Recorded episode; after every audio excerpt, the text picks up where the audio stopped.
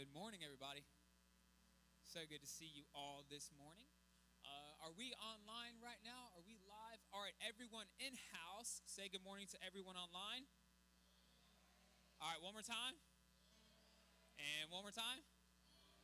Good morning, everybody online. We are super thankful to have you join us this morning. We do have a special guest speaker, which I'm very, very excited about.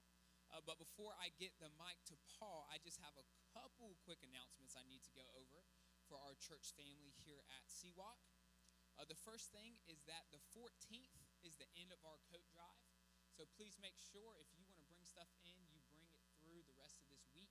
I am so proud of you all because you collected and gathered so many items that I am so excited to go on the 15th, Sunday morning, to preach at the Real Church and to take all of the goodies you guys collected for the